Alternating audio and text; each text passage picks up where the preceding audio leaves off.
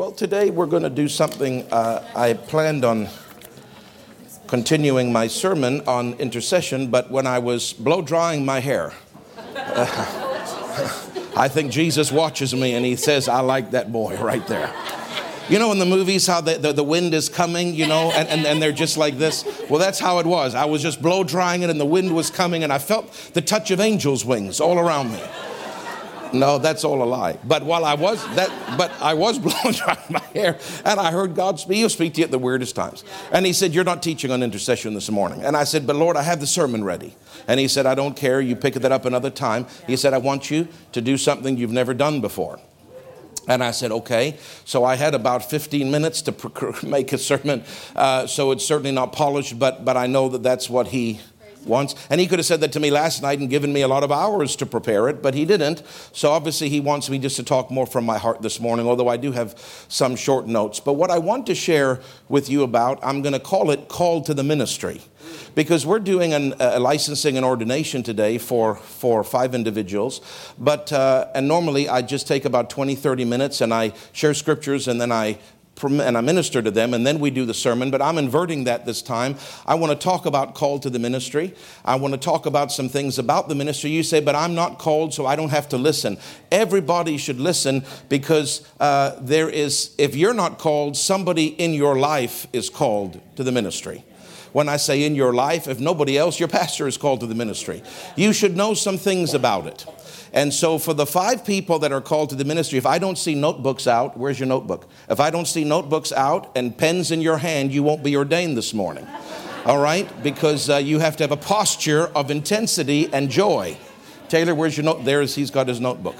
Uh, I, I want to see the right posture, amen, which is uh, interested and receiving, because I'm talking to the congregation about, about fivefold ministry, uh, and instead of doing a, a fast paced, 30 minute uh, ordination and then a fast paced 30 minute sermon, I just felt the Lord say, combine them. I've never done this before, but He just said, combine them.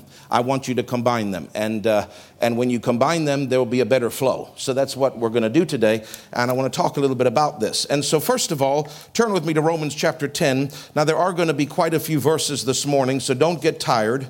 And if you get tired, just listen. Okay?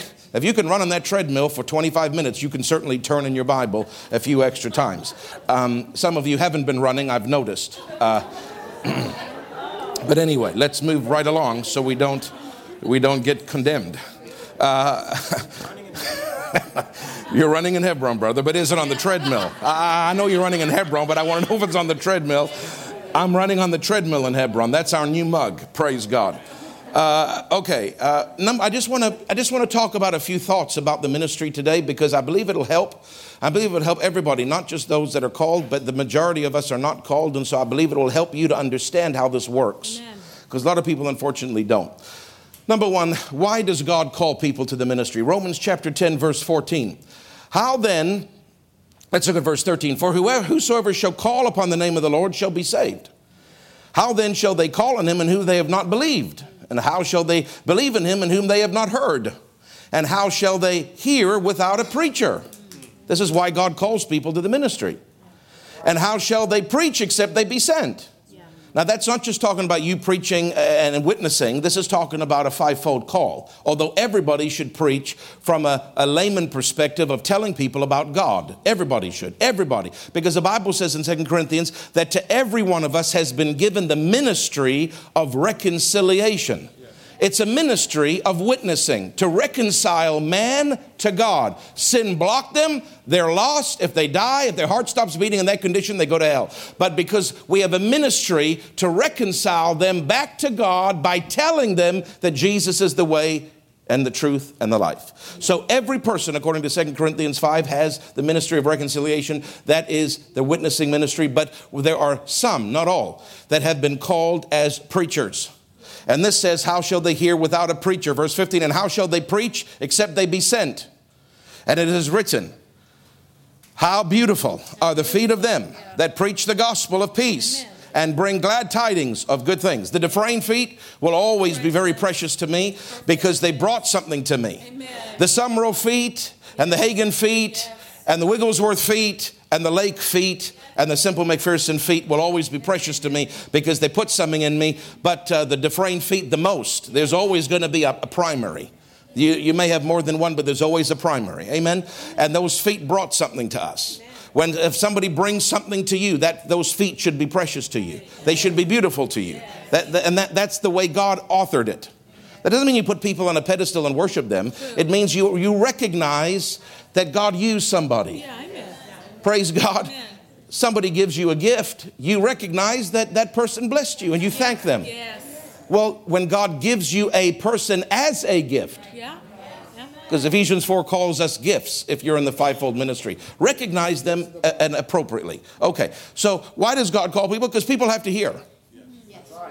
And everybody by the ministry of reconciliation has a certain anointing on them that comes upon them. We have an anointing in us all the time by the Holy Ghost, but then we have an anointing upon us to minister for service. Everybody has that. But ministers that are in a fivefold capacity, they have a stronger and more abiding sense of that anointing on them because their vocation is to preach, not just, uh, not just to do other things.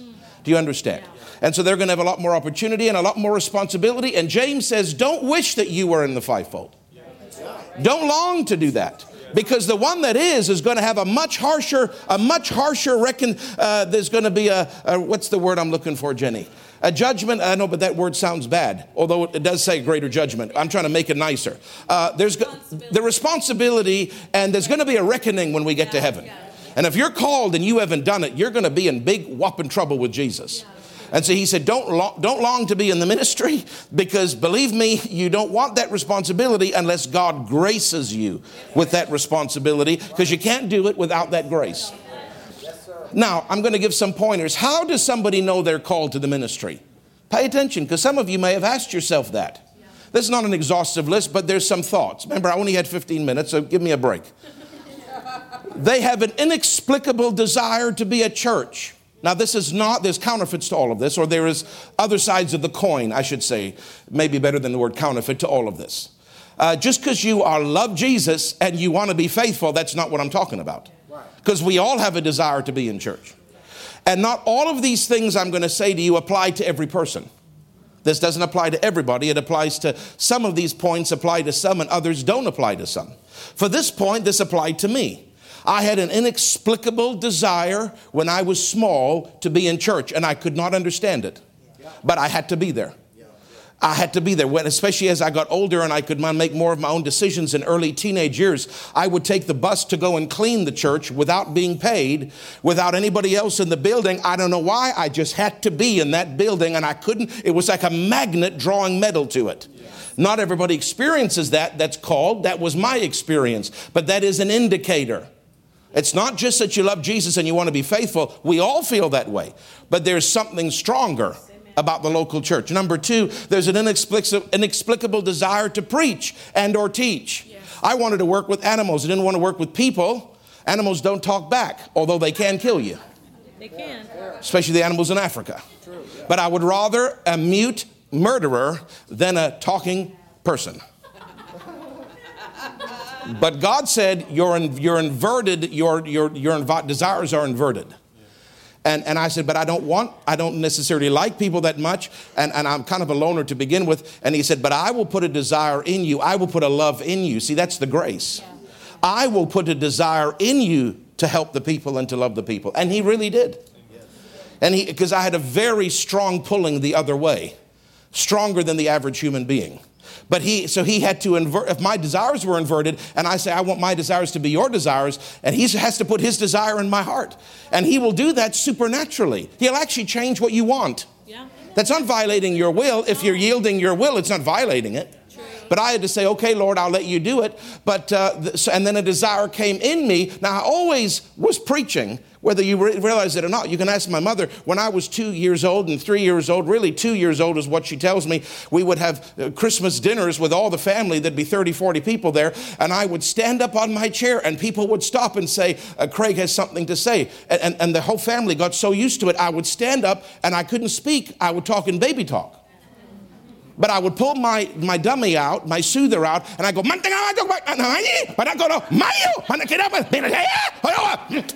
and I'd sit back down. You can ask my mother. And everybody would stop eating and look, and look at me and let, let me do my baby talk preaching. I don't know why, but that was in me from the time I was two years old. When my red record player broke, and my very uh, skillful stepfather, who could fix anything, he could fix any car, he could fix any machine. He was one of those genius with, with me- mechanics and everything. And he worked on it for hours and he said, It is broken. And I laid my hands on it at six years old and I said, In the name of Jesus, I command you to be healed. And he turned it back on and it worked perfectly like it had just come out of the box. And he said to my mother, He must be, he must be a priest because he must be a preacher or something. There's something on him because I've never seen a miracle like that. So from, but that doesn't mean that every person has those experiences where there's an explicable desire to preach from childhood. But if you are called, there is a desire that comes in you to preach. Now, the, now the, the other side of this is this is not the desire to witness. It's different to the desire to witness. This is not because you do presentations at work with PowerPoint. And because you're good at PowerPoint, now you feel you're called to the ministry. Liking to teach, maybe you're a teacher in the school system. Just because you can stand up and teach or you can do a presentation at work does not mean that you're called to preach the gospel. So you got to divide that properly.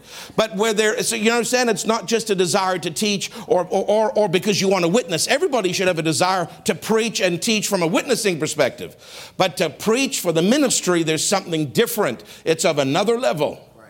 And there's an inexplicable desire in you, a fire that you have to get out. And it's not about PowerPoint or anything else. And if you have to go on the street, you'll go on the street. If you have to go door to door, you'll go door to door. But you've got to preach. I question ministers that don't have that. I question it because there is, there's got to be something in you that's boiling. Number three, there's an inexplicable desire and dissatisfaction for your current career path. If you're truly called, you won't love with all your heart whatever it is that you're doing. Whether you're a truck driver or a store, you know, stocking shelves at Walmart, it doesn't matter how high or low you are, or what your pay is, or how much your education is. There will be a divine dissatisfaction with all of that, even with a PhD or whatever you have. There will be a dissatisfaction. And like Paul, you'll say, it feels like dung to me. I remember Paul was highly educated but he called it dung, rubbish. Because there was no, there was nothing in it. Now that, now that, that, listen, having high education is not dung from the perspective it's something that is to be prized because it will help you in your career. But compared to the ministry, I'm comparing it to the ministry. I'm not talking about it in a vacuum compared to the ministry, it is, it is nothing. It is useless to you. And you are keenly aware of the great dissatisfaction, no matter how much money you make or what your position is. Why? Because you're called to preach. Yeah, that's right. These are indicators. These are, indicators. are you with me? There's number four, if you're called to be a missionary specifically, there's an inexplicable desire for the overseas and for other countries and for other cultures, not just because you like different kinds of food. Not just because you like to travel. Some people are adventurous. They love to travel. They'll go backpacking in the middle of Nepal. That doesn't mean you're called to preach. You have to be able to divide this inexplicable desire for other nations. And it's not a traveling desire. And it's not a, a, food cultural, oh, I love different cultures. All of us, well, not all of us, some of us have different cultures. Some of us have different foods, but that doesn't mean you're called to preach. These are indicators that it could mean. Are you with me? Number five, there is when a prophecy from someone divinely connected to you about the fivefold ministry, and if not divinely connected to you, if, if you don't know them, it eventually has to be confirmed by somebody who is divinely connected to you. Now, listen, prophecy does not lead us. People have said to me for years, I had a prophecy when I was seven that I was called to the ministry. That prophecy does not lead you. That prophecy only confirms. But at seven, you don't know enough. You haven't developed spiritually enough to even know what a confirmation is. So you don't throw it out, you put it on the shelf. You write it in your journal and you wait, you date it. And if later there is, there is something inside you about the ministry, let that prophecy serve as a confirmation. But don't go into the ministry because somebody tells you through a prophecy. Whether it's the person divinely connected to you or not, you have to know it on the inside. The prophecy can only confirm, it does not lead. Amen. Praise God. Hallelujah. Some people will say, I'm just talking from experience here, uh, I don't have a confirmation. I don't have a confirmation. But uh, if they'll listen to their spirit instead of their insecurity, because they don't feel they're worthy to go in the ministry, or they don't feel they can speak, or they don't feel they can, because remember, I stuttered, I couldn't put a sentence together. Obviously, I would feel. Come on. Come on. the pastor and, and the part outreach asked me to come up and pray over uh, the, the meeting before it started. And I went up there. I mean, I was sweating. I, I, I, was, I felt like I was about to have the runs, if you know what I mean. I felt like I was going to vomit. And I would go up there and I went up and I took the mic and I, and I, I I'm not making fun because it's a very real torment. And I said, Good day, everybody. And I'm just red and I'm so embarrassed. And I can hear some people laughing and some people looking at me. Today, we're going to have, that's how I talked in public. I could not speak. But when I got under the anointing to preach, but if that anointing didn't come on me, I could not speak in public. And, and just saying a little prayer, the anointing didn't come on me. That's just a little fluffy thing. And so you understand, my insecurity many times felt I can't do this, Lord. I'm not worthy of this. You need somebody that, that, that is an orator. You don't need me. So, what I'm saying is, some people, God can call them, there is a confirmation, but because they're in their mind and they're looking at either their own insecurities or their own ambitions. Yeah. I want to be this, I want to make this much money. I don't want to be that ministry. So therefore, it's not a confirmation. Well, if you look to your spirit, it might be a confirmation, but because you're in your soul and your mental faculty and arena, all you're seeing is what you want or what you don't want. You don't want it because you like your job or you don't want it because you feel insecure, or there's ambition, or there's pride, or there's a whole bunch of different things in the soul realm that will rob you of the confirmation. So, what I'm saying is, if there's a prophecy, there has to be a confirmation. But when you're talking about confirmation, make sure you're spiritual and you look into your spirit. Because if you look to your soul, you may never find that confirmation. In fact, many people have talked themselves out of the ministry because they don't know spiritual confirmation. And they will stand before Jesus and give an account. Yeah because souls will go to hell because of their disobedience. It's serious. We're talking about the eternities of people. This is serious. I don't want to put pressure on people, but Deanne, if God's called you to go, which I believe He has, and if you say no, there will be people in that nation that probably would never have heard if it wasn't for your voice. And if they go to hell, the blood will be on your hands to stand before Jesus and give an account for their eternity because you said no to the call. It's that serious. Pray. That's why having a spiritual confirmation is very important in your own heart. Are you still with me? Number six, uh, so that's if there's a, a prophecy by somebody else other than those who are divinely connected to you then it eventually has to be from somebody divinely connected, but it cannot lead, it can only confirm, but make sure with the confirmation you follow your spirit. That's all that number five point. Now, uh, number six, in, in specificity now, it's kind of part of what I said in five, but it's, it's a different category because there has to be not just a prophecy, but there has to be a confirmation over you, according to Acts chapter 13, from those over you in the Lord. Now, somebody over you in the Lord is not a conference speaker that you have never met. Right. Right. Because I know lots of people that they called them up on the stage and gave them a certificate and called them a prophetess, and they're no more a prophetess than I'm a hamburger. It, uh, it's not about just somebody ordained saying something over you. There has to be a divine relationship. If you look in the Bible, every person called had a divine relationship. Elisha had a divine relationship. Timothy had a divine relationship. Many others under Paul had a divine relationship with Paul. If you look in the Bible, there was always a connection. Paul himself had a divine relationship for those prophets that were gathered together to pray and fast in Acts chapter 13. They knew him. They knew, his, they knew of him. They knew his lifestyle. They knew his character. They knew his calling. And as they were praying, the Holy Ghost spoke through the offices over Paul and Barnabas and said, Separate unto me these for the work of the ministry whereunto I've called them. And then it says the Holy Ghost sent them out, not the, not the council of prophets. Amen. God, God confirmed it through prophets, that they had relationship with, and then God sent them out. So you see, we, there's got to be there's got to be some kind of a confirmation from the divine connection in your life. And, and, and if there's not a divine connection, but you are able to have one, but your flesh doesn't want to submit to the local church, that's a problem.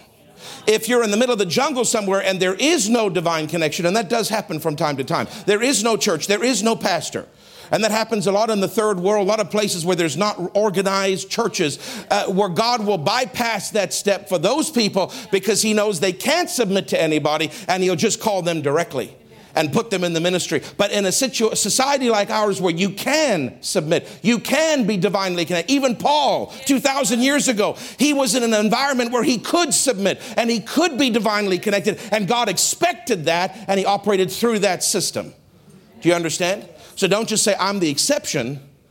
No, unless you live in the jungles and you don't know any pastors, you're not the exception. Do you understand?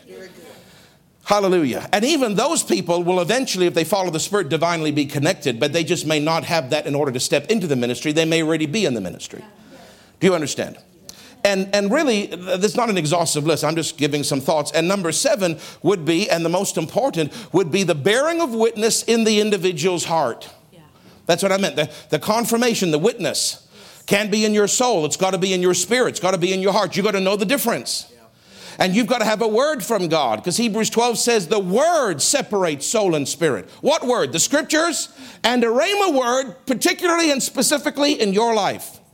But in most times, are you listening? When you're talking about something as big as the call, God will not just speak to you, that He will speak to you specifically and particularly and individually and personally as a Rhema word, but He'll speak scripture to you in that Rhema word. Because the scripture is the surest word of prophecy. He didn't just tell me, Craig, you're called. He gave me multiple scriptures to prove to me that I was called. But I didn't just, are you understanding the difference? I didn't just open the Bible and read it and go, oh, I guess I'm called because I read a scripture like this. No, that's the general word for everybody. But God had to come to me specifically and then use that scripture to show me individually that I'm called. There's a difference between using the general word and the Rhema word and using it skillfully.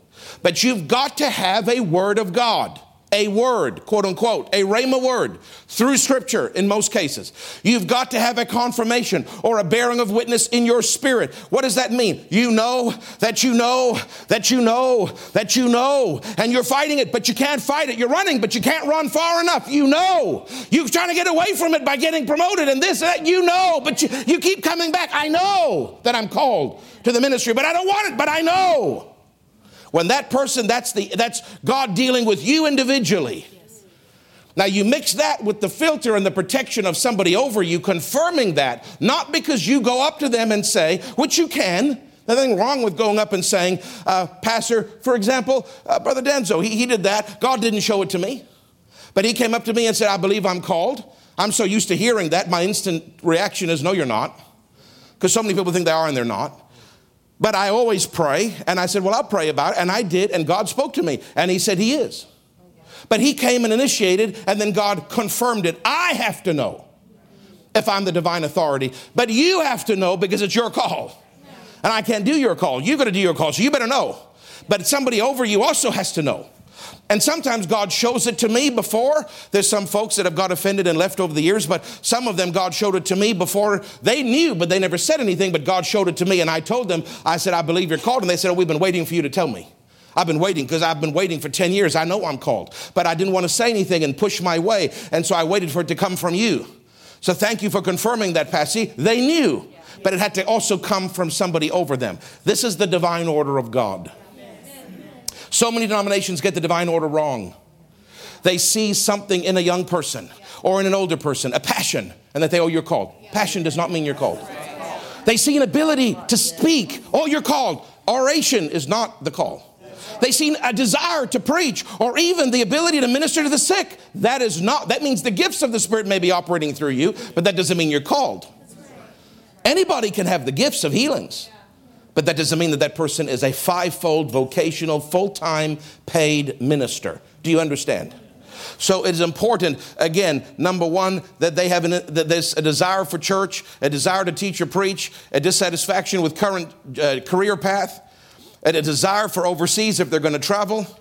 And all these have counterfeits and other sides of the coin, as I've said. A prophecy from someone, and if it's somebody else, then you know the different rules. A confirmation from somebody over them, and you know the different rules. And then, most importantly, a bearing of witness. A knowing, a rhema word in that person's heart that they cannot escape. Yes, no matter how hard they try and how long they go, they cannot escape. Amen. The calls are different for different people. Sure.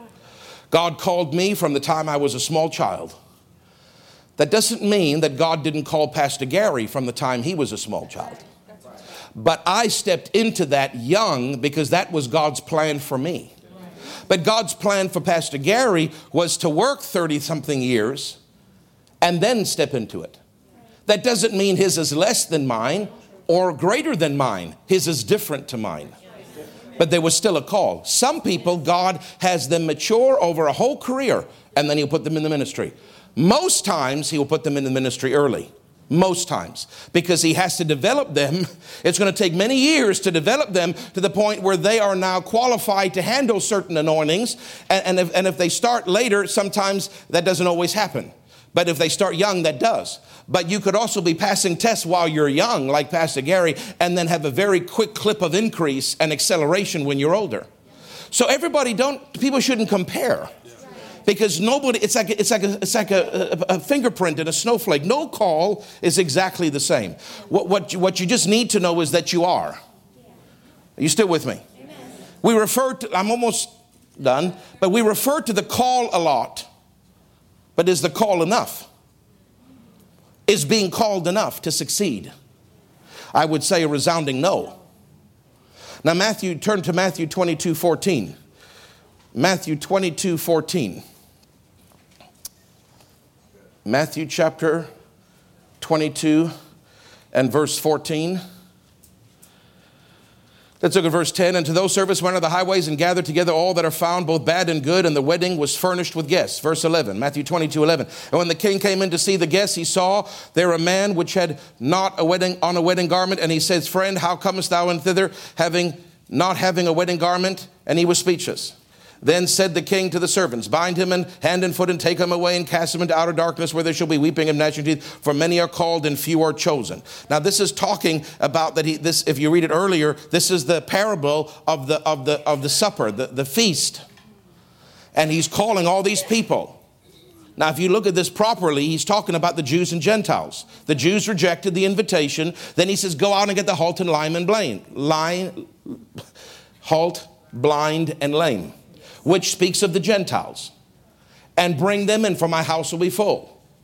But then the king notices the guest, the, the, the, the guy who's the, the, the, the, the big cheese here, he notices, You don't have the wedding garment. Meaning, you don't have a garment of salvation. Meaning, you're in my house, but you're not born again. Take him out and put him in outer darkness where there's weeping and gnashing of teeth. In other words, you can't sneak in to the kingdom of God because you got some clothes on, because you got some status. You've got to come with the garment of salvation. So, what does this tell us? I'm saying this for a reason. This parable of the feast is about salvation, it's not about the fivefold ministry. People claim this scripture, many are called, few are chosen, as a ministry scripture, but technically it's not. This is a salvation scripture. Many, every person on the planet has been called to be a born again believer, has been invited to the marriage supper of the Lamb. But few, relatively speaking, are chosen. Why? Because they choose God and God chooses them. This is a salvation scripture. But even though it's a salvation scripture, it is accurate and still, even though it's not the exact original context, it is not error. It is not error to also claim this or look at this as a ministerial scripture. Because God does call many people to the ministry, fivefold ministry. But not every person steps into the fivefold ministry. I know lots of people that are called to the ministry. In fact, Jenny's uncle is called to the ministry. But that doesn't mean that they're going to step into it. So there's many people that are called to fivefold, but few people actually choose that calling and as a result step toward it and then God anoints them and chooses them and, and starts to work through them. Yeah. So we can use it as a ministerial, but it's not, it's not originally intended for that. It's intended for salvation purposes. Do you understand? I like to explain that because people say these things. For example, you're apt to teach. People claim that as though, well, because somebody can teach, let them come up and teach a Bible school class. But they're misquoting the scripture. Apt to teach is talking about a fivefold office if you study it. It's not talking about somebody in the congregation. But it's okay to say, this person can teach. Right. They're apt to teach. So they don't have to be fivefold. Let them come in and teach, a- teach a class. There's nothing wrong with using that scripture for the layman, but it was written to the fivefold bishop. So we got to get it straight when we quote things that we don't quote them wrongly. And if we do, we're going to explain it. Otherwise, we're not. You see how dangerous that is? Because you start getting in the habit of quoting things out of context. Then before you know it, you're quoting other things out of context. And then before you know it, your doctrine starts to get off. Stay with the context of Scripture. And if you use it outside the context, which sometimes is permittable, then explain that. That's what I'm doing here. The context of Scripture is for salvation. Many are called, few are chosen, but we can use it ministerially because many people are called to the ministry, but not everybody steps into that ministry. And, and, and it's sad that not everybody does, but the facts are not everybody does. Praise God. So, number, the next point is well, how do you step into the ministry if you're called? We've talked about if you're called by some of these nuggets, some of these checkpoints, some of these uh, things that you pay attention to, these seven things I gave you. But if you do, how, how do you? I know this is basic, but I think it, it needs to be said, and the ministers or ministers in training should, should listen with two extra ears if you have extra ears. You have ears up here, but you have paddles on the side of your head, but you also have ears in your heart. So you should be listening with two sets of extra ears this morning. All of you should be, but especially the ones that are ministers. The way that we step into things that God has asked us to do is number one, faithfulness. Faithfulness is the key, it opens the box of promotion. All the way through the Bible, you will see this, this basic trend faithfulness, faithfulness, faithfulness. There's many scriptures I could give, but I won't, but there's many on faithfulness. The faithful man abounds in blessing. You know, faithfulness will take you up to the next level. Proverbs says there's so many scriptures on faithfulness. Faithfulness not just to what? Faithfulness to your treadmill, faithfulness to the house of God. Hebrews 10:25 I quoted this morning. Uh, don't make it your habit of not being here, especially if you're called to the ministry. There should be a faithfulness to be here. Some ministers, are you listening, will say, Because I know I'm called and the divine connection knows I'm called, I can just slack off. No, see, you're called, but you're not going to be chosen. To be chosen, there has to be faithfulness.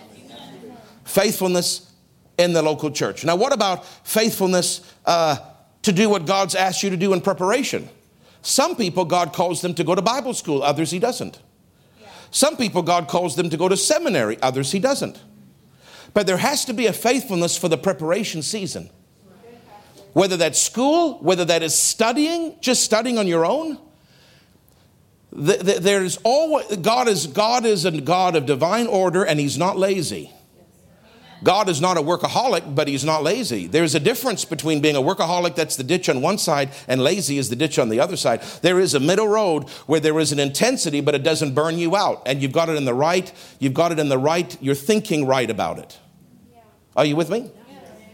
So there is a faithfulness to what God has asked people to do in the preparation season. And, and a lot of people uh, bypass this because they think, well, I know I'm called, and the person above me knows I'm called. So therefore, I don't have to do much. Those people will never step into the ministry.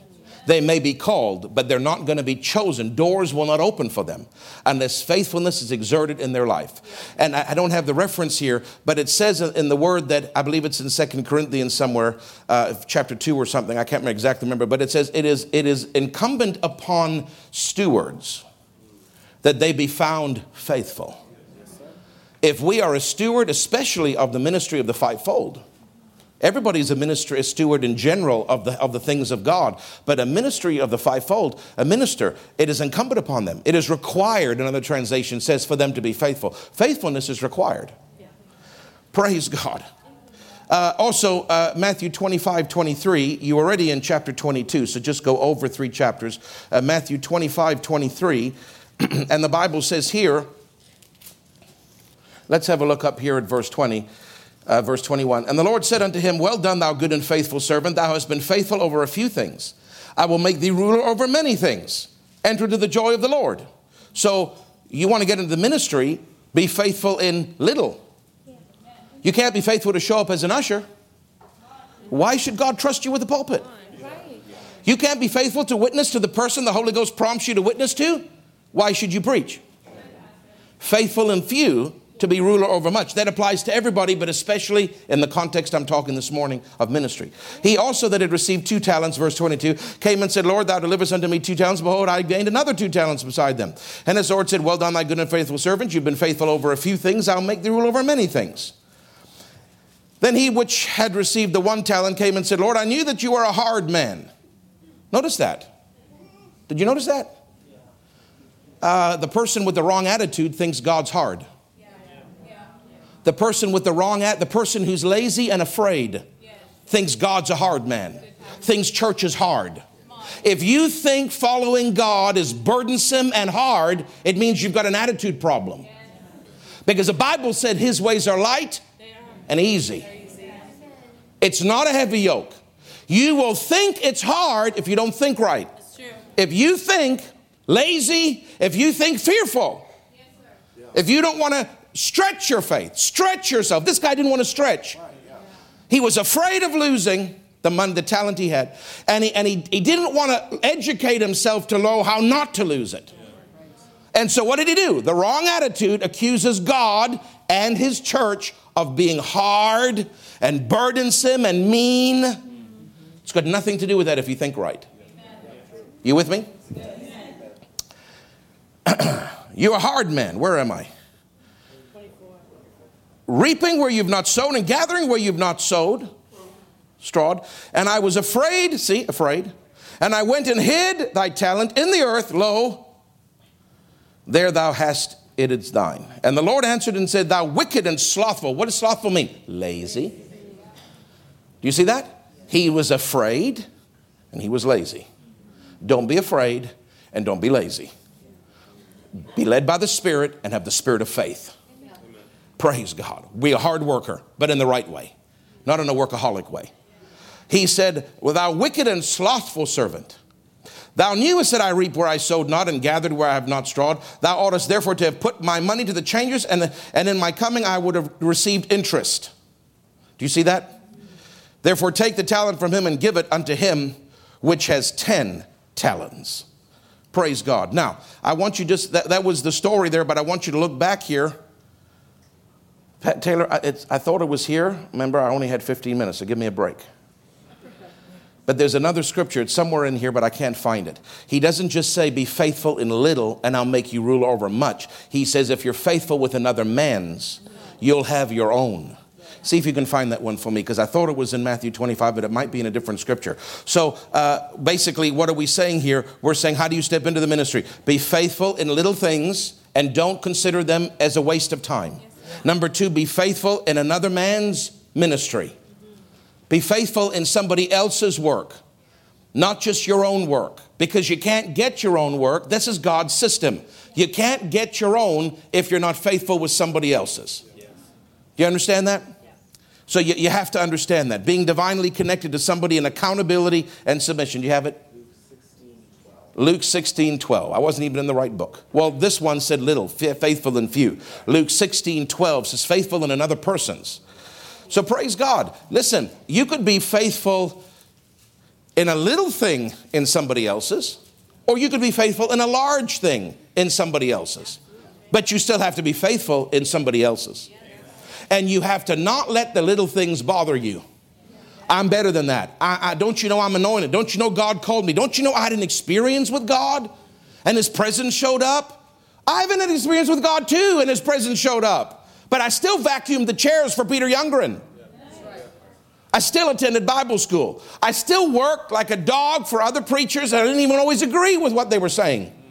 I still today, even with where I'm at, submit and serve another man. Because unless I'm faithful to another man, God won't keep giving me my own. That never goes away. Humility never goes away. The mark of a true minister is humility. How else do you step into the ministry? Timing. It's not just that you're called. When is the time? Well, how does the timing work? Well, when you've been faithful enough in little, and when you've been faithful enough in another person's, at the right time, God will say, Here's more, and here's your own. Yes, yes. Are you with me? Yes. Timing is key. A lot of people are called, and they're trying to step into it, but they try to step in the wrong time, it will fail. We knew there was a church planting thing in us, but I got ahead of God. I went in the flesh. It's like getting a wave, you know, and when your body's surfing and you go over the crest of that wave, you fall over the top of it and hits you. Yeah. Then you don't have acceleration. What you have is you go down, you have a crash. But see, we thought, got ahead of God with Alberta because of the need of the people instead of the leading of the Spirit. So, then, uh, what did I say? Winnipeg, Winnipeg, Manitoba, Winnipeg. Winnipeg, Manitoba, I believe is the way we say it. I got ahead of God. I, I, I, the timing was wrong. I was picking something up, Pastor Happy, that we have to plant churches. But instead of praying it out and getting in the right timing, I did it in the wrong timing and it utterly failed. And I wasted time and money, and it's embarrassing. So you may know something in your spirit about the call and the ministry, but don't get out of the timing. God has done, and He often put things in people's hearts years ahead because he's letting you be faithful in another man and faithful in little. Luke 16 and Matthew 25, he needs you to have these things said, and it takes time and years. So don't just think because you had a divine experience that that bypasses the timing. Nothing bypasses the timing if you're going to be successful. Nothing. Are you with me? And lastly, and this is so important, John 12, 24. And then, and then we'll move on to the next part of our service, which is ordaining these ministers. John chapter 12 and verse 24. And I, I really want everybody, but especially the ministers, to really listen to me because this is, this is an absolute key to why things don't work in people's lives. This is such an important key, and it is overlooked. Verily, verily, I say unto you, except a corn of wheat fall in the ground and die, it abideth alone, but if it die, it bringeth forth much fruit. Now, what is the context of this? Jesus is talking about himself. I am the corn of wheat. If I don't go to the cross and die and go down to hell and pay your price, I'm gonna, I'm just gonna go to heaven and be alone. But if I die, I'm gonna bring many sons into glory. If I'm the first born again one, there's many sons that will become born again. In fact, we're called the church of the firstborn. The gathering of those that are born again. But Jesus had to die first to bring forth harvest. Now, this is contextually about Jesus and salvation, but you can absolutely 100% apply this to the ministry. In fact, you can apply this to a lot of things in your life, not even just the ministry. But for ministers, this is, I'm telling you, if, if, you, if you got an ear, hear what the Holy Ghost is trying to teach, especially if you feel there may be a call. A lot of ministers feel they know that they know it. God's confirmed it through somebody over them. They have been, I mean, I'm going through the steps. They have been faithful in little, they're being faithful in other man's, they're waiting on timing, and they've done all the things that we've said, and it's still not working. Or they try to step out. They think maybe God wants them to step out, their heart's right. They're trying, but there's no anointing. There's no open doors. There's no grace. There's no glory. Why? Why? I've done it all, Lord. Why?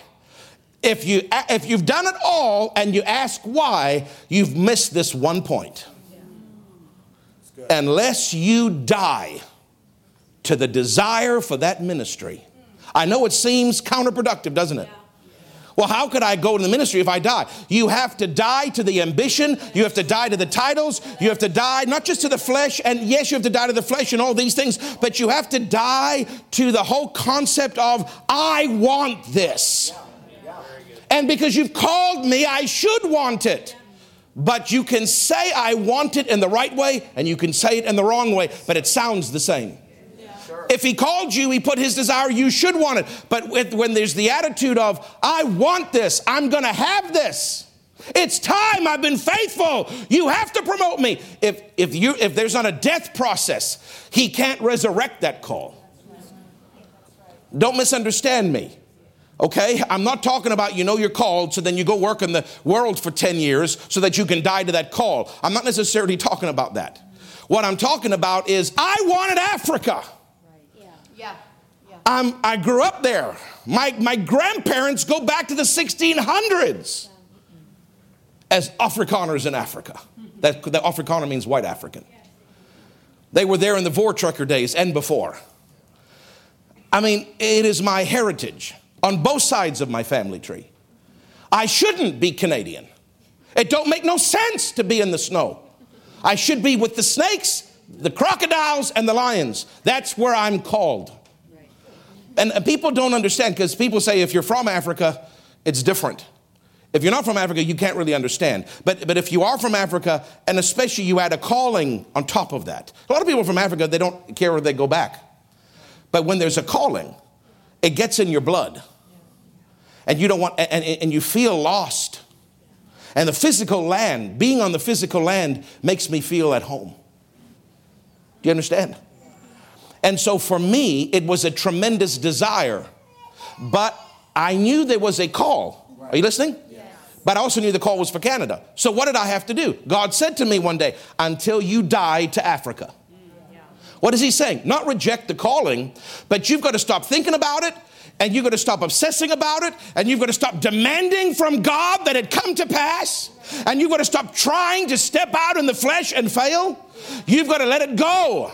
You've got to say, Father, I die to that. I let it go.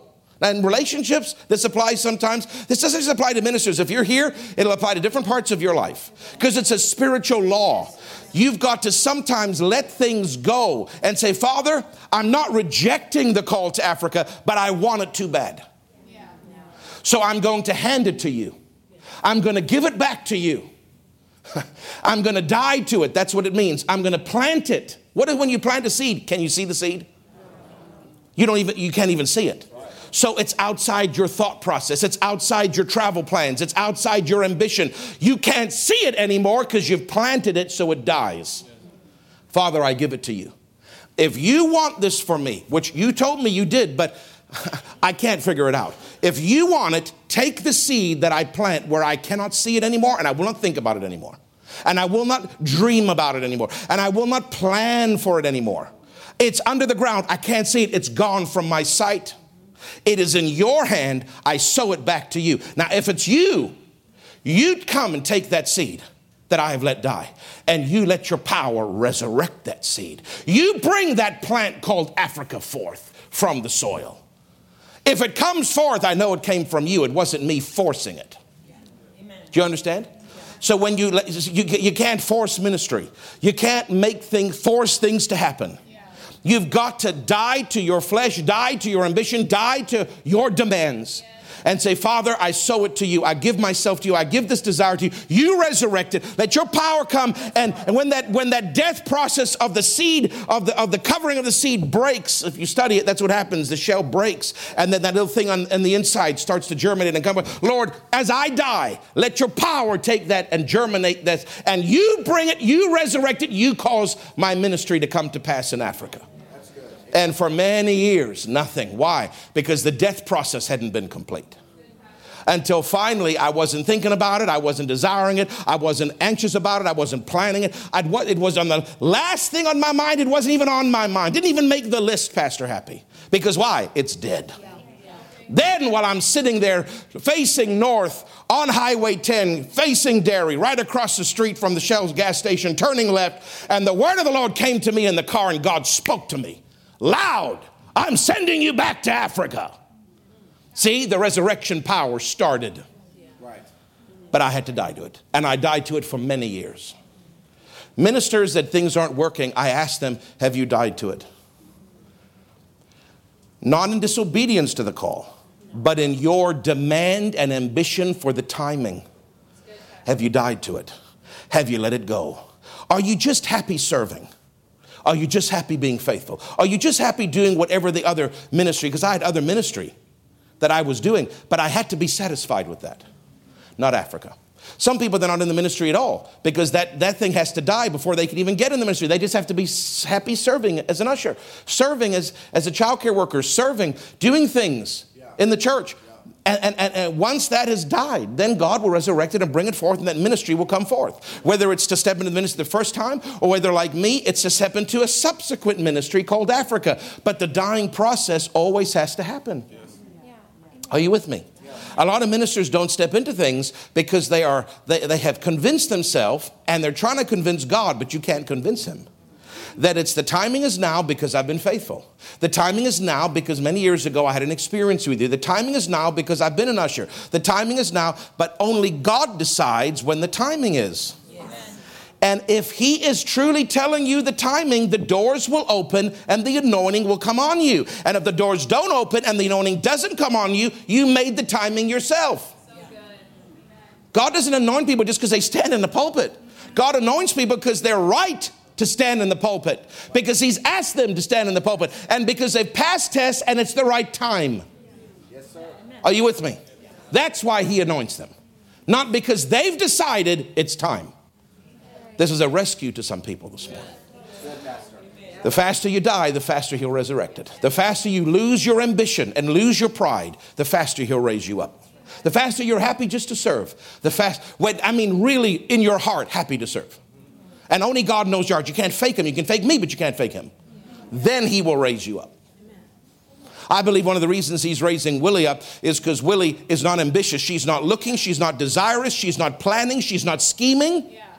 She's not trying to do anything. She, for decades, has been nothing but faithful.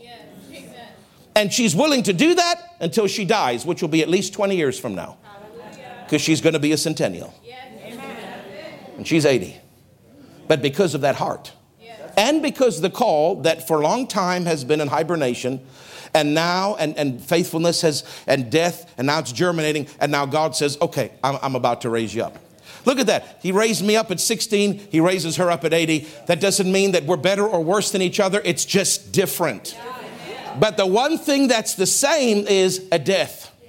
Not no ambition, no pride, no demanding of God. Just humbling yourself before Him and saying, Father, if this is you, raise it up. And if it's not, I'm happy to serve for the rest of my life. Praise God. Hallelujah. I believe this is helping a little bit. Amen. Well, I want to say one last thing. People that think they're called, but they're not. Matthew 15, verse 13. Can you look at that quickly? And then we're going to start ministering to these people. Matthew 15 and verse 13. People that think they're called and they're not. And Jesus answered. He's talking about the, the Pharisees who were called to the ministry, but they're not really called by God. And he answered and said, Every plant which my heavenly Father has not planted shall be rooted up. Let them leave them alone. Leave these Pharisees alone. They are blind leaders of the blind. And if the blind lead the blind, both shall fall in the ditch. That means people following them were blind and the ones leading were blind. Did you notice what made them blind? What made them Pharisees? God never planted them. If God has not truly called you, it will not work. I don't care how much you shuck and jive, how much you buck and snort, how, much, how great oration you are, how wonderful, what a wonderful teacher. If God has not divinely called you, that anointing won't be there. Your natural ability may be there, your gifting might fool people for a while, but the anointing won't be there. And a lot of ministers, are you listening to me? They go in the ministry and they're not called. They go pastoring and they're not called. And so they get away with it on their natural skill for a while, their administrative ability, their speaking ability, their charisma. Big one. But because the anointing is not there, the people are blind because they don't know what the anointing is. They they're not really being fed, but they don't know that because they're blind. If, if a preacher came in here that wasn't, that wasn't truly anointed, you would know it because you know the real. In fact, we've had people come in here over the years that have the anointing and they're called, but they're of a lower level and flow than what we usually have. And people have commented and called me and called the church and said, Why would Pastor bring somebody like that in? Yeah. that's kindergarten. They're talking kindergarten. It's a bunch of fluff, it's a bunch of yelling. But but but but it's not, that doesn't feed me. There's no there's not that anointing that I'm used to. Why? Because you're you, you've grown accustomed, whether you realize it or not, to a certain flow. But other people that have never had these flows, they don't know this at all. They're not accustomed to the anointing. They don't even know what the anointing is. So a shyster can come up say they're a ministry, get something online or from some prophetess in a conference saying that they're a pastor, and they can shuck and jive and administrate and orate and be charismatic, and they fool the people, but there's no anointing because God didn't plant them as a minister. He didn't plant them. And what happens? I guarantee you, uprooting is in your future. Because if God hasn't called and ordained and planted you, what's going to happen is your natural ability will eventually end. Yes, sir. The anointing is what gives you longevity. The natural ability will end, and what happens? You will get burned out, you will get exhausted, you'll get angry, you'll usually fall into sin. And what happens? You are uprooted from that ministry position. Why? Because God never planted you in it to begin with. He never gave you a seat of authority, you took a seat. You don't occupy a place in the Spirit, you're a violator of that place in the Spirit.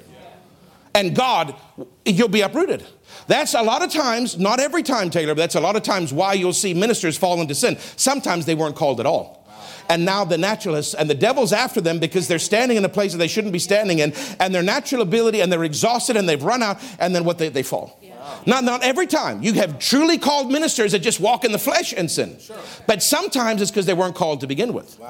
Why do you think so many pastors take, I tell, not in our circles, nobody in our circles does this.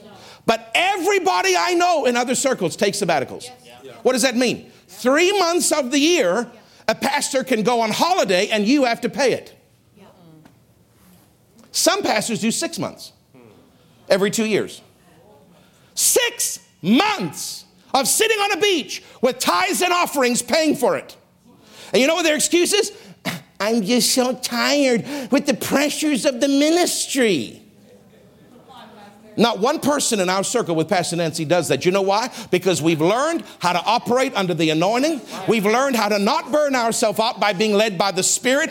And because the anointing was on us and God planted us to begin with. And now we are walking in that planted anointing skillfully by being led and using natural wisdom and common sense and spiritual wisdom. We don't get exhausted. We don't get tired out. We're not relying on our own abilities only. We have abilities, but that's not what we're only relying on. And so there's a longevity, and we stay in it for the long haul. And we don't have to take six months off every two years because we're burned to a crisp. That's right. Amen. I'm serious. Some of those preachers aren't even called. That's why they're burned out because there's no anointing to carry them. Others, they are called, but they haven't learned how to flow with the anointing. So they're burned out because the anointing is available, but they don't know how to ex- they don't know how to appropriate it. I'm serious. We got to teach these things because sometimes people don't understand. You, you, you don't realize what kind of a church, and I don't say this pridefully, but you don't realize what kind of a church this is because many churches you wouldn't see the pastor for six months. They'll be filling in. The deacons would fill in, the elders would fill in, uh, the board would fill in, guest ministers, because he's out on the beach with tithes and offerings, sitting in a hammock, because he's so mentally broken. Because the pressures of the people, demons, your needs, counseling alone can break a pastor. You let those pressures come on you, their mess of a life come on you. It can break you. You've got demons after you because you're preaching to begin with. You've got financial stress. That's why they say 90% of pastors in a building project lose their mind or quit because the pressure financially is so great. Do you understand? I'm in a building project right now. I'm not quitting because we've learned to put the pressure on the Lord and let you be led by the Spirit. Amen. But so many don't know that. It's not easy being a pastor. Don't long for it if God didn't call you because it won't work anyway. And you will get uprooted if God didn't plant you. Don't long to be a traveling preacher. You think that's easy and glamorous? It is the last thing that is easy and glamorous. Unless God opens those doors, you're going to push them down on your own and the anointing won't be there and you'll quit within less than a year. There has to be a grace on people to travel. There has to be a grace on people to be a missionary. There has to be a grace on people to pastor. There has to be a grace. And when God is in it, it works. But you have to die to your flesh and your ambition for God to truly be in it. Are you with me? Praise God. I think that's it for now.